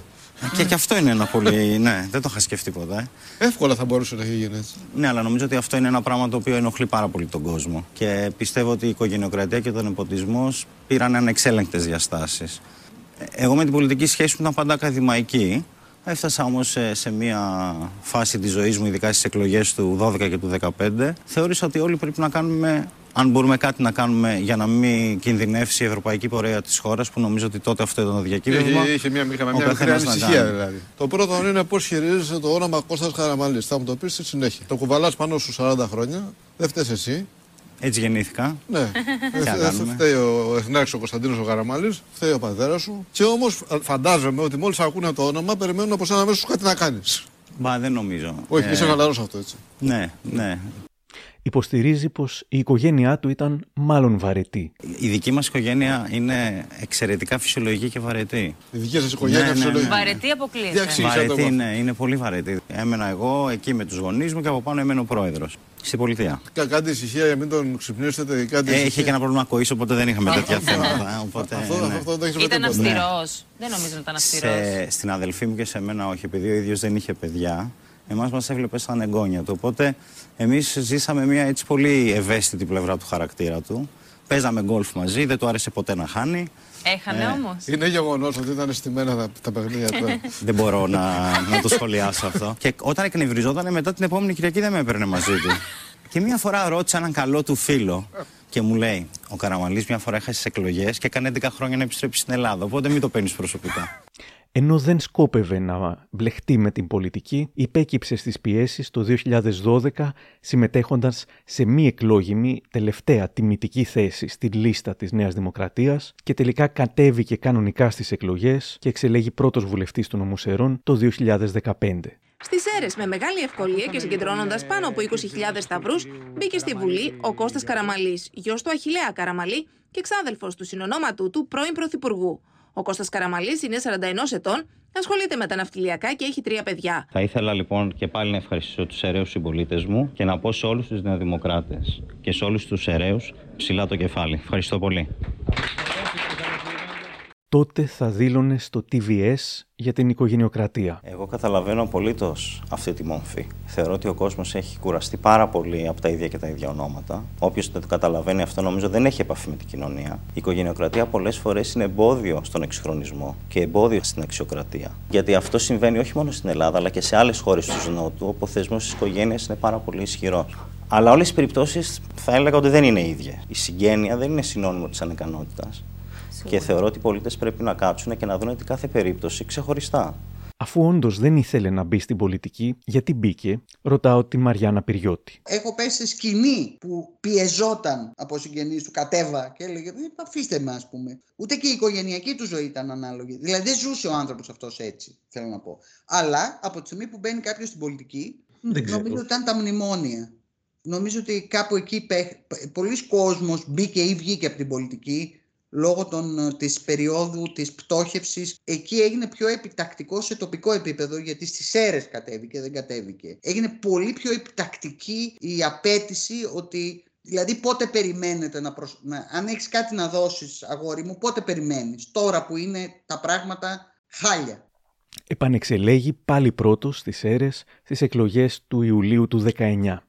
Από το δεκαέξι ήταν τομεάρχης υποδομών και μεταφορών της Νέας Δημοκρατίας, πράγμα που έκανε ακόμα πιο σουρεαλιστικό και ενοχλητικό το ότι στο αυτοκίνητό του είχε τα ειδικά κλειψάκια για να μην κάνει μπιπ-μπιπ όταν δεν φορά στη ζώνη και φωτογραφήθηκε χωρίς να φοράει ζώνη. Παραδέχτηκε το λάθος του, λέγοντας «Δεν πρέπει να στέλνουμε λάθος μηνύματα, οφείλω να πω ότι όταν οδηγούμε φοράμε ζώνη, πάντα με την ασφάλεια στον δρόμο δεν πρέπει να παίζουμε, οποιαδήποτε εξήγηση για τη φωτογραφία θα ακουστεί σαν δικαιολογία και δεν θέλω, ειλικρινά ευχαριστώ για τις παρατηρήσεις». Ο πολιτικός επιστήμονας Θήμιος Τζάλλας θα έγραφε τότε στα Μικροπράγματα της Λάιφου. Ο Καραμαλής κάνει λάθος αν νομίζει ότι έκανε λάθος. Ο βουλευτής δεν ξέχασε να βάλει ζώνη, έχει βρει πατέντα για να μην φορέσει ποτέ ζώνη. Σε πολλές ευρωπαϊκές χώρες το συμβάν αυτό, θα έγραφε η Βασιλική Σιούτη στη Λάιφου, θα ήταν αρκετό για να μην σκεφτεί ποτέ κανείς να τον κάνει υπουργό μεταφορών. Αλλά ο Κυριάκος Μητσοτάκης τον έκανε γιατί, παραφράζοντας ελαφρώς νεοδημοκράτη βουλευτή, πώς είναι δυνατόν να μην υπάρχει ένας Καραμανλής στην κυβέρνηση. Ο νεποτισμός νίκησε την αξιοκρατία από τα αποδυτήρια. Με το που έγινε υπουργός μεταφορών, θα προκαλούσε αντιδράσεις, λέγοντας πως σκεφτόμαστε να κάνουμε μια καμπάνια για τους λεγόμενους τζαμπατζίδες. Το ζήτημα είναι ο ίδιος αυτός άνθρωπος που κάνει την πράξη να νιώθει ως απόβρασμα της κοινωνίας. Ο πρωθυπουργός είχε τη δυνατότητα να διορθώσει την επιλογή του στην πορεία, συνεχίζει η Βασιλική Σιούτη, αλλά δεν το έκανε. Υποτίθεται ότι αξιολογούσε τους υπουργούς του για το έργο τους, αλλά. Ρωτάω τη Μαριάννα Πυριώτη αν πιστεύει πως υπουργοποιήθηκε και αυτός χαριστικά. Εδώ δεν είμαι σίγουρη. Λόγω Μητσοτάκη δεν είμαι σίγουρη, έτσι. Γιατί ο Κώστας Καραμαλής ήταν ο μόνος από τους τρεις, ο οποίος δεν είχε ποτέ του σχέση με την πολιτική. Δεν, δεν πήγε στον ΕΔ, δεν πήγε στη ΔΑΠ, δεν, δεν, δεν, δεν γράφτηκε στο κόμμα. Πώς να το πω, δηλαδή δεν, δεν είχε καμία σχέση. Πέραν των σπουδών του που εντάξει, όλοι σπουδάσαμε, δεν είναι εκεί το θέμα. Ε, μετά δούλεψε. Πρώτα, νομίζω, δούλεψε στον τραπεζικό τομέα για κάποια χρόνια, όχι πολλά. Και μετά στην στον ναυτιλιακό τομέα. Σε το ναυτιλιακό τομέα δεν είναι αστείο, δεν είναι δηλαδή κάτι που μπαίνεις μέσα και λες, οκ, okay, και τι έγινε. Συν το κομμάτι του ότι. Το πρόγραμμα του μεταφορών πράγματι το είχε πάνω του, δηλαδή το είχε δουλέψει. Όπως δούλεψε ο Κυριάκος Πιερακάκης στην ψηφιοποίηση, αυτός είχε δουλέψει το μεταφορών. Προφανέστατα, η εμπειρία στον ιδιωτικό τομέα καμιά δεκαεπτά δεκαοκτώ χρόνια, δεν και μεγάλος, συν το ότι πράγματι γι' αυτό και μόνον γι' αυτό το Υπουργείο είχε προετοιμαστεί, νομίζω ότι εκεί δεν ήταν το θέμα να βάλουμε ένα Καραμαλί. Έχουμε αυτό, βάλουμε και ένα Καραμαλί στην κυβέρνηση. Δεν νομίζω ότι έπαιξε. Νομίζω δε ότι ο Μητσοτάκης τον τιμούσε πάρα πολύ. Αυτή την αίσθηση έχω εγώ. Είχαν καλή σχέση δηλαδή. Συνεργασίας εννοώ. Λίγες ημέρες πριν τα Τέμπη, απαντώντας σε ερώτηση του Αλέξανδρου Μεϊκόπουλου του ΣΥΡΙΖΑ, ο κύριος Καραμαλής εγγυόταν την ασφάλεια των τρένων, έξαλλος που κάποιος την αμφισβήτησε. Σας ρωτάω λοιπόν ευθέως, κύριε Υπουργέ, γιατί κάνατε μια ανοίξη για την ασφάλεια του τρένου του Πηλίου. Έχει λάβει η υπηρεσία που σας προανέφερα τέτοια αιτήματα συντήρησης για το τρένο του Πηλίου? Αν δεν δημοσιοποιήσετε, κύριε Υπουργέ, τα στοιχεία που σας ζητάω, σημαίνει ένα απλό πράγμα. Ότι τόσα χρόνια που το τρένο εκτελεί δρομολόγια παραμένει επί της ουσίας ασυντήρητο. Εσείς λοιπόν θα πρέπει να συνειδητοποιήσετε τι σημαίνει αυτό και για την ορθή διαχείριση του μνημείου, αλλά και για την ασφάλεια των επιβατών. Είναι ντροπή και ντρέπομαι που θέτετε θέματα ασφαλείας και θα ήθελα να ανακαλέσετε αμέσως. Είναι ντροπή. Όταν σας εξήγησα και το ξαναλέω ότι το γεγονός ότι αυτή τη στιγμή υπάρχουν ειδοί, διασφαλίζουμε την ασφάλεια. Δια, διασφαλίζουμε την ασφάλεια. Επομένως, πρόβλημα ασφάλειας δεν υπάρχει. Και νομίζω ότι και εσείς θα συμφωνήσετε ότι μια υπεύθυνη πολιτεία δεν μπορεί να παίζει με την ασφάλεια των επιβατών. Και έρχεσαι τώρα και μας κουνάτε για το δάχτυλο. Λίγο έλεος σε αυτή την αίθουσα. Νομίζω ότι το μεταφορών και υποδομών, υποδομών και μεταφορών είναι ένα υπουργείο που αν το δεις ε, χαρτογραφημένο σε πιάνει ήλιγκος, έτσι. Νομίζω ότι κάποια πράγματα τα προετοίμασε και τα εκτέλεσε στη συνέχεια σωστά και γρήγορα και με κάποια δεν ασχολήθηκε ή ασχολήθηκε επιδερμικά. Επειδή δυστυχώς για όλους μας δεν είναι ο σιδηρόδρομος πρώτη προτεραιότητα, πολύ αμφιβάλλω εάν πέραν των εισηγήσεων και των χαρτιών που πάντοτε φτάνουν στο γραφείο ενός υπουργού, δεν νομίζω ότι είχε δική του εικόνα και κακώς δεν είχε δική του εικόνα. Για να μην μπερδευόμαστε ότι το λέω ως δικαιολογία, λέω κακώς δεν είχε δική του εικόνα και κακώς αντιλαμβανόντουσαν όλοι τον σιδηρόδρομο σαν κάτι το οποίο ε, είναι η τελευταία τους προτεραιότητα. Αυτός ο ΟΣΕ δεν ξέρω τι, τι κατάρα είχε, ας πούμε, και δεν ασχολιόταν κανείς σοβαρά μαζί του. Τα τρένα είναι κομμάτι της οικονομίας μας, δεν είναι μόνο κομμάτι των μεταφορών μας. Αλλά πάντως έτσι πιστεύω ότι έγιναν τα πράγματα, γιατί έχω δει ότι αλλού δεν έγιναν έτσι, σε άλλους τομείς εννοώ ευθύνης του. Δεν ήταν δηλαδή ένας γιούχου υπουργός. Μετά τα Τέμπη έδειξε να συγκινείται. Ό,τι όμως πούμε τώρα θα είναι πρόημο και στην ουσία με αυτό τον τρόπο θα σας έλεγα ότι βεβηλώνουμε τους ανθρώπους που χάθηκαν. Επομένως θα ήθελα να δείξουμε όλη τη ψυχραιμία μία και να μείνουμε σε αυτό που σας είπα, ότι θα κάνουμε τα πάντα, να διερευνήσουμε τα αίτια και να μην αφήσουμε τίποτα κάτω από το χαλί. Σας ευχαριστώ πολύ. Υπουργός είσαι για να δράσει εκ των προτέρων, όχι για να κλέσει εκ των υστέρων, θα έγραφε ο Στάθης Τσαγκαρουσιάνος. Θα έπρεπε ήδη να έχει παραιτηθεί έροντας τις αμαρτίες ενός χρονίως άρρωστου κρατικού μηχανισμού. Ούτως ή άλλως, κανείς δεν θα τον θυμάται ως ικανό υπουργό, τουλάχιστον να τον θυμάται ως εύθυκτο. Όντως, την ίδια μέρα, ο Κώστας Καραμαλής παραιτήθηκε. Στην τελετή παράδοσης παραλαβής του Υπουργείου Υποδομών, διάβασε μια ομιλία η οποία από λάθος του γραφείου τύπου είχε και δύο σως που απευθύνονταν σε αυτόν. Αν γίνει οποιαδήποτε ερώτηση από δημοσιογράφους, θα απαντήσετε. Σας παρακαλώ πολύ, θα μου επιτρέψετε να μην πούμε τίποτα άλλο. Αν επιμείνουν οι δημοσιογράφοι, σας παρακάλεσα να μείνουμε σε αυτά. Δεν είναι ώρα για λόγια. Ας σεβαστούμε τη μνήμη τόσων ανθρώπων που χάθηκαν.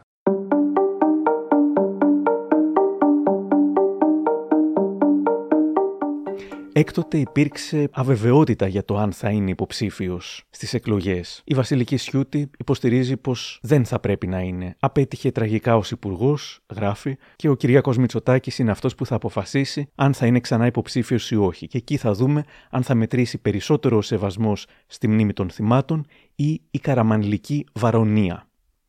Ο ίδιος είχε πει κάποτε: μου αρέσουν οι πολιτικοί, ξέρετε, που μπαίνουν στη πολιτική. Και πριν μπουν στην πολιτική έχουν κάνει πέντε πράγματα η ζωή τους και ανά πάσα στιγμή σε κάποια φάση θα βγουν από την πολιτική και θα γυρίσουν πίσω στη δουλειά τους.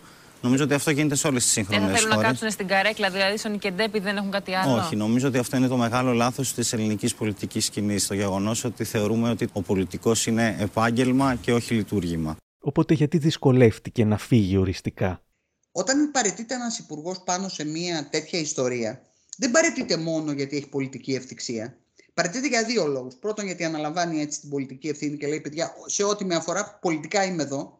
Όχι την ποινική ευθύνη που δεν ξέρεις αν υπάρχει ή που δεν θα υπάρξει ποτέ. Και το δεύτερο είναι ότι παραιτείται για να μην εμποδίσει τη σωστή διερεύνηση, διότι όταν είσαι υπουργός και την ίδια στιγμή διερευνώνται πράγματα που αφορούν εσένα, τη λειτουργία σου, το γραφείο σου, είναι προφανέστατο ότι σκέφτεται ο άλλος. Εντάξει, όλες οι κινήσεις θα είναι κινήσεις κουκουλώματος.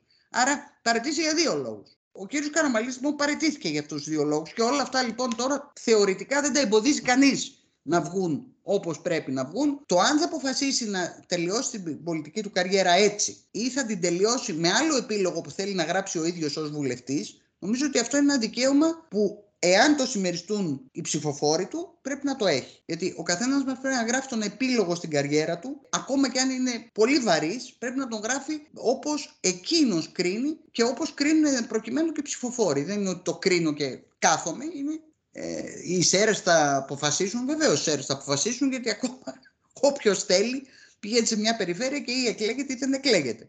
Τις μέρες που ακολούθησαν έγινε συγκέντρωση έξω από τα γραφεία του Κώστα Καραμανλή στις ΣΕΡΕΣ με συνθήματα εναντίον του.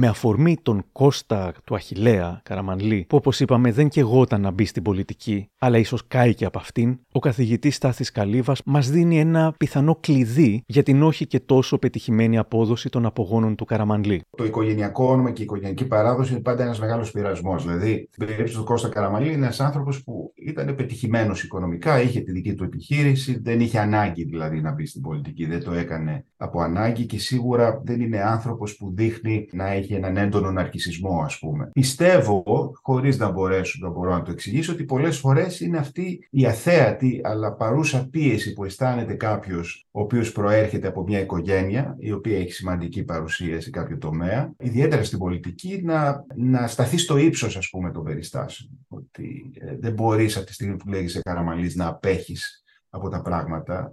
Ε, η Παπανδρέου, η, η Μητσοτάκης, ας πούμε, είναι δύσκολο να το αποφύγεις αυτό το πράγμα, ακόμα και αν δεν το θέλεις πραγματικά. Και εκεί βέβαια βρίσκεται, θα έλεγα, ίσως ένα μεγάλο κλειδί ερμηνευτικό για την πορεία των ανθρώπων αυτών, που θα έλεγα ότι κοινωνιολογικά, αν το εξετάσουμε, μπορούμε να το δούμε παράλληλα με αντίστοιχες περιπτώσεις. Παιδιά πετυχημένων επιχειρηματιών, παιδιά που πολλές φορές αισθάνονται αυτή τη μεγάλη πίεση ε, να σταθούν στο ύψος του οικογενειακού ονόματος και ταυτόχρονα αισθάνονται ε, και τη μεγάλη αδυναμία να μπορέσουν να φτάσουν σε αυτό το ύψος, γιατί είναι ένας πύχης ο οποίος βρίσκεται εξαιρετικά ψηλά. Ε, ξέρουμε από πολλές βιογραφίες ανθρώπων του Hollywood, φερειπίν, ε, το πόσο δύσκολο είναι να μπορέσεις να είσαι παιδί ενός επιτυχημένου α, ανθρώπου. Βέβαια, σε μεγάλες κοινωνίες που έχουν πολύ μεγάλες αγορές και άρα πολύ μεγάλες ευκαιρίες διαφοροποίησης, τα πράγματα είναι πολύ εύκολα. Σε πιο μικρές κοινωνίες ε, είναι πολύ πιο δύσκολες οι συνθήκες, ε, είναι πολύ μεγαλύτερη η έλξη και ο μαγνητισμός που ενδεχομένως ασκούν αυτά τα, τα μεγάλα ονόματα των προγόνων, ας πούμε. Ε, ίσως εκεί να βρίσκεται ένα ερμηνευτικό κλειδί για να μπορέσουμε να καταλάβουμε το γιατί κάποιοι άνθρωποι θέλουν να, ενδεχομένως να ακολουθήσουν μια διαφορετική πορεία από αυτή που ακολουθούν, και βέβαια τι συμβαίνει όταν μπαίνουν σε ένα χωράφι το οποίο δεν έχουν εκατό τοις εκατό το πάθος και την όρεξη και τη διάθεση και τη φιλοδοξία που απαιτείται για να το κάνουν. Για να ελαφρύνω το κλίμα, μεταφέρω στην Μαριάννα Πυριώτη τα λόγια βουλευτή της Νέας Δημοκρατίας ότι αν δεν εκλεγεί αυτός ο Καραμανλής, δεν θα έχουμε Καραμανλή στη Βουλή για πρώτη φορά από το χίλια εννιακόσια εβδομήντα τέσσερα. Και τη ρωτάω, πόσο σοβαρό είναι αυτό, θα επιζήσουμε? Τώρα θες να τα πούμε σοβαρά? Καταρχήν, όποιος το λέει αυτό δεν ξέρει το ελληνικό κοινοβούλιο. Υπάρχει η Άννα Καραμανλή, η οποία σίγουρα θα εκλεγεί στο νότιο τομέα των Αθηνών. Άρα. Αυτό λοιπόν, για να χαριαντιστούμε και λίγο, δεν ισχύει. Θα υπάρχει Άννα Καραμανλή, θα βγει. Με Καραμανλή θα είναι, δεν θα είναι της οικογένειας Καραμανλή. Δεν νομίζω ότι σημαίνει κάτι. Ε, μας αντί... έχουν ξεπεράσει οι εποχές. Αυτό που μας λείπει δεν είναι το όνομα Καραμανλής. Μας λείπει, για μένα τουλάχιστον λείπει, αυτό που ο Κωνσταντίνος Καραμανλής έφερε το εβδομήντα τέσσερα στην Ελλάδα, όχι το πριν το εβδομήντα τέσσερα, ή αυτό που ο υπουργός Κωνσταντίνος Καραμανλής είχε φέρει στη δεκαετία του πενήντα ως υπουργός στη χώρα. Μας λείπει δηλαδή αυτό το αποφασιστικό, ρωμαλαίο και σοβαρό σύστημα εργασίας ενός πολιτικού. Εμένα από τον Καραμανλή, από αυτά που έχω διαβάσει, για αυτόν τον υπουργό, που πήγαινε στις λασπουριές με τα παπούτσια λασπωμένα, κουστούμαρισμένος, αλλά πήγες σε όλη την Ελλάδα για να τελειώσουν τα τότε έργα. Αυτόν τον άνθρωπο που ήρθε το εβδομήντα τέσσερα, έλυσε το πολιτιακό, έφερε ε, το Κομμουνιστικό Κόμμα ε, στη θέση του, είπε ένα πολύ γερό όχι στο ΝΑΤΟ, το στρατιωτικό σκέλος, δημιουργώντας και το πρώτο όχι, τέλος πάντων, μετά την εισβολή στην Κύπρο. Αυτές οι κινήσεις μου λείπουν. Δεν μου λείπει λοιπόν το όνομα. Η αλήθεια είναι πως μας αρέσει να γκρινιάζουμε για την οικογενειοκρατία, όμως είναι στο χέρι μας, όταν αποφασίσουμε ποιο κόμμα θα ψηφίσουμε, να μελετήσουμε πριν την Κυριακή των εκλογών το ψηφοδέλτιο. Να μην μείνουμε μόνο στα ονόματα που έχουμε ακούσει από την τηλεόραση ή που κάτι μας θυμίζουν. Να διαβάσουμε βιογραφικά, να βρούμε ανθρώπους που ίσως να έχουν τη δύναμη να κάνουν τη διαφορά. Μέχρι τότε θα πηγαίνουμε στο άγνωστο με βάρκα την ελπίδα, όπως είχε δηλώσει κάποτε ο original Κωνσταντίνος Καραμανλής. Είμαι στο άγνωστο με βάρκα την ελπίδα. Ο συνδυασμός αυτός της αβεβαιότητας με την ελπίδα χαρακτηρίζει σήμερα και την ηλική και την ειδική ζωή. Σας εύχομαι, παιδιά, περάστε καλά.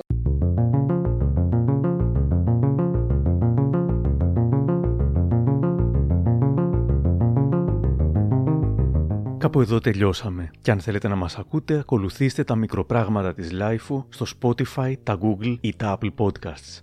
Γεια χαρά!